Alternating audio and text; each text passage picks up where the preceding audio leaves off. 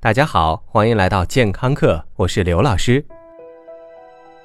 这几天，刘老师看到某古代宫廷戏，戏中滴血验亲的场景，让刘老师想起一个从来没有认真想，但一认真想就不得了的问题，那就是人为什么要有血型？为什么？为什么？为什么？为什么？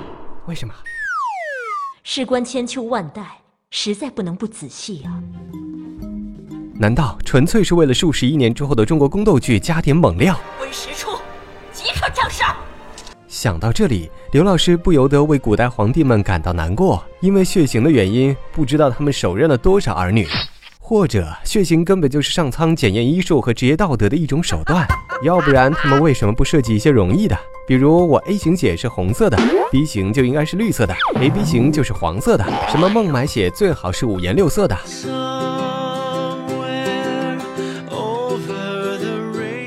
这样大家都不会搞错了。老师，人类是什么时候、怎么发现血型的呢？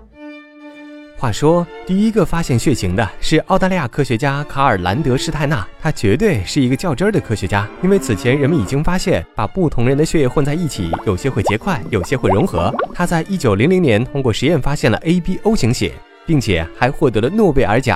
但是在此前，人类的医学界因为对血型的全然无知，再加上好奇害死猫，呃，是害死人，因为无知的输血害死了很多人。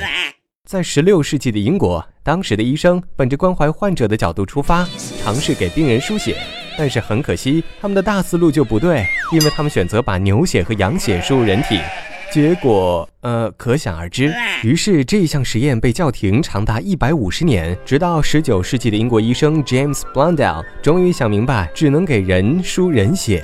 但是因为不知道血型的存在，仍然只能是像买彩票一样进行输血治疗。大部分患者都毅然决然地翘辫子了。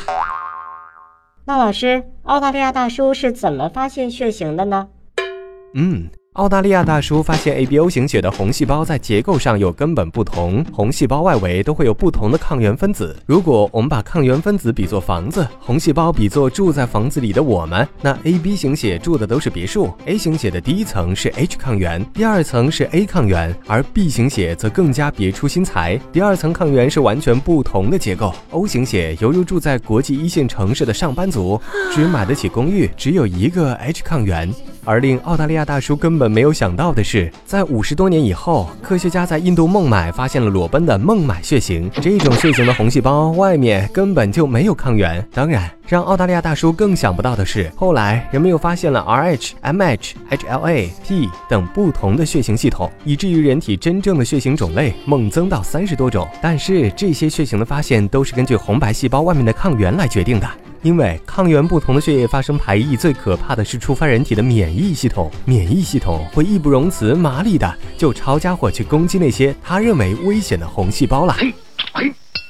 遗憾的是，在人体已经发现血型一百多年之后的今天，我们仍然对于人为什么要有血型无法解释。要真像刘老师所说的，不同血型的人用不同的颜色，那还真省事儿。不知道所谓的熊猫血型是选黑色还是白色呢？有一种说法是，根据我们不同祖先的进化环境，发展出了不同的血型。再由于交通发达了，通信便捷了，节操没有了，人们通婚，发展出各种各样奇奇怪怪的血型。比如说 AB 型血就是后天发。发展出来的，对，你是杂交品种。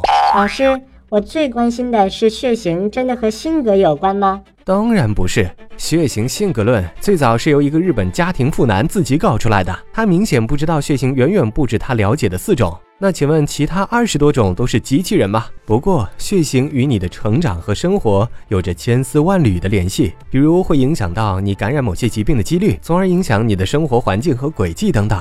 或许这才是血型让你变得或暴躁、或娇嗔、或懒惰、或可爱的原始动力吧。感谢收听，回见。